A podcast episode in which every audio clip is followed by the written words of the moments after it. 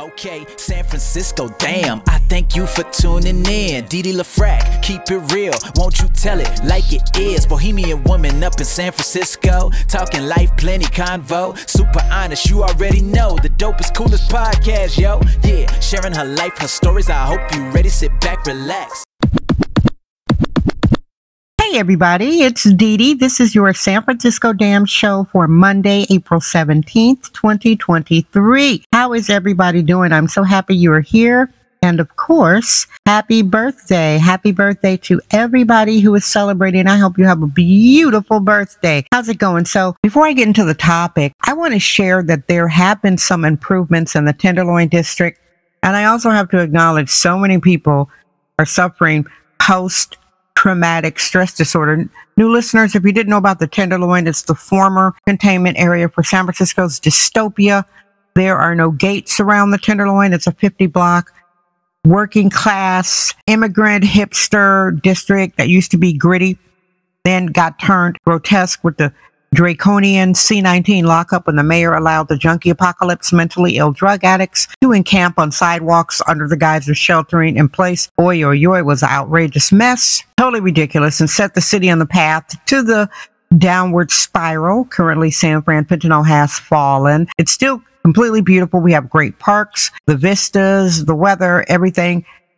Without safety, law, and order, without public safety, then what do you have? You have dystopia, un, undeniable dystopia. But some people have Stockholm syndrome. That's like Stockholm syndrome is if you have been kidnapped and then you take the side of your kidnapper. That's Stockholm syndrome. Some people have that. But my hypothesis with the people who pretend like San Fran fentanyl, I mean, San Francisco is in trouble. Those are the smug, wannabe elitists, and they're taking it personally because they have to admit that this is a highly criminalized city, and it is.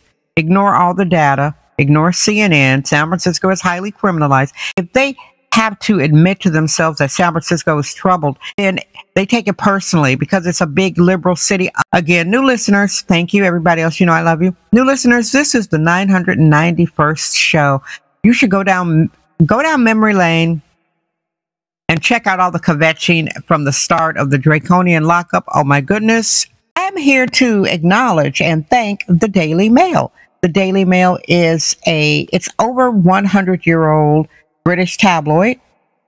They have been dragging San Fran fentanyl, absolutely dragging San Francisco's wig out, pulling San Francisco's nails out, dragging San Francisco to filth. They're snapping in the Z formation about San Francisco. This is important Honey, they drag San Francisco for filth. There's a link in the description box that takes you to SF Damn Podcast Twitter. You should are an advocate for us common in San Franciscans. Some of my Twitter peers, they have had their photographs shown in the Daily Mail when they they're like doing articles in San Francisco weekly at this point. And I say kudos to them. I wasn't holding a mic, I would be clapping my hands right now. I love it. Some people are upset at what they're doing. I think it's great. If you have something that's toxic, if you do not talk about it, it's just going to get worse. Can't pretend that San Francisco is not troubled. Pretend that San Francisco hasn't fallen. Even Elon Musk threw his hat in the ring saying, if people don't think San Francisco is bad, come walk around Twitter headquarters, which is downtown San Francisco. He says he was talking about zombies. And I'd like to also thank Fox News. Fox News, in tandem with the Daily Mail, highlight the dystopia. And some of you listening, your shoulders will go up. Fox News, eh. Hey, you know what? Stop being brainwashed. At this point in history, you need to be more emotionally neutral. Don't let your buttons be pushed. Oh, I hate Republicans.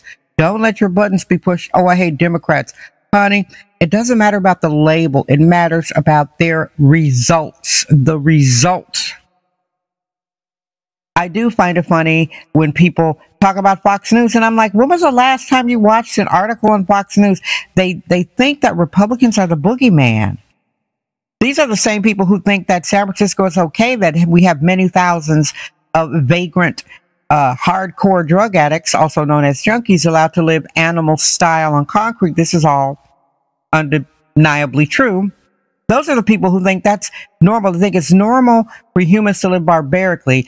But it's not normal for a conservative news outlet to interview people who actually live here in San Francisco. See, that's be neutral, be politically fluid. Okay, be fluid. And they have interviewed some of my peers in the San Francisco, the Twitterati circle, of which I am part of. Might give my own little constellation. I've always been doing my own thing and have my own tribe. I'm not a follower, I'm a leader artistically. And I was invited to be on Fox News last summer. I couldn't do it. And they picked up one of my friends from Twitter, and that was really good for her. I know my time is coming to be on Fox News and or the Daily Mail.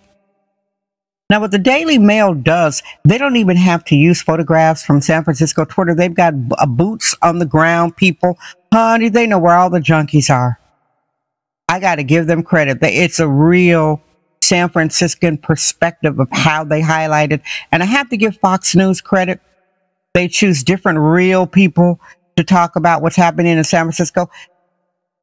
They're not slandering this place. I, I can't take anybody seriously who doesn't live here and repeats the same boring talking points. Oh my God, is tech destroyed San Francisco? I got influenced by this uh, mansplainer, white male mansplainer.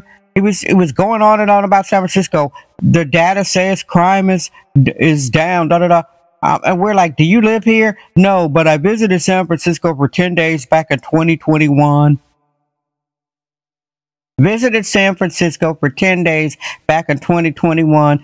And these are the people who think that they are San Francisco experts pontificating about a city they don't know. Even if you visited for 10 days two years ago, San Francisco has changed since then. It is constantly changing.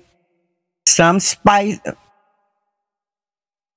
some spaces for the better, some parts of the city for the worse, like the so-called safe districts of San Francisco, Sunset, they're being criminalized, highly criminalized. So let me wrap this up.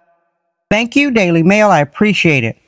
I appreciate your front page stories demystifying San Francisco, talking about the formerly smug city, talking about a gloom loop, doom loop. Thank you for keeping it real. Thank you, Fox News for being fair and balanced about San Francisco and not sugarcoating it. I appreciate both of you guys.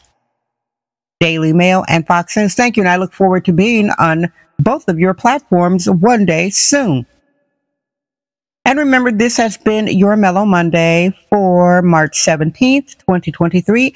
I am here doing San Francisco Damn Show for you Monday, Wednesday, and Friday, giving you my boots on the ground perspective of a sexist womanist bohemian here in San Francisco since the 1980s. What? Say what? I love you. I am Dee Dee Dam. I trust my vibe. Thank you for listening. San Francisco Damn. Thank you for listening to San Francisco Damn with Dee LaFrac. Remember to subscribe on Apple Podcast, Anchor app, Spotify, and wherever podcasts are found.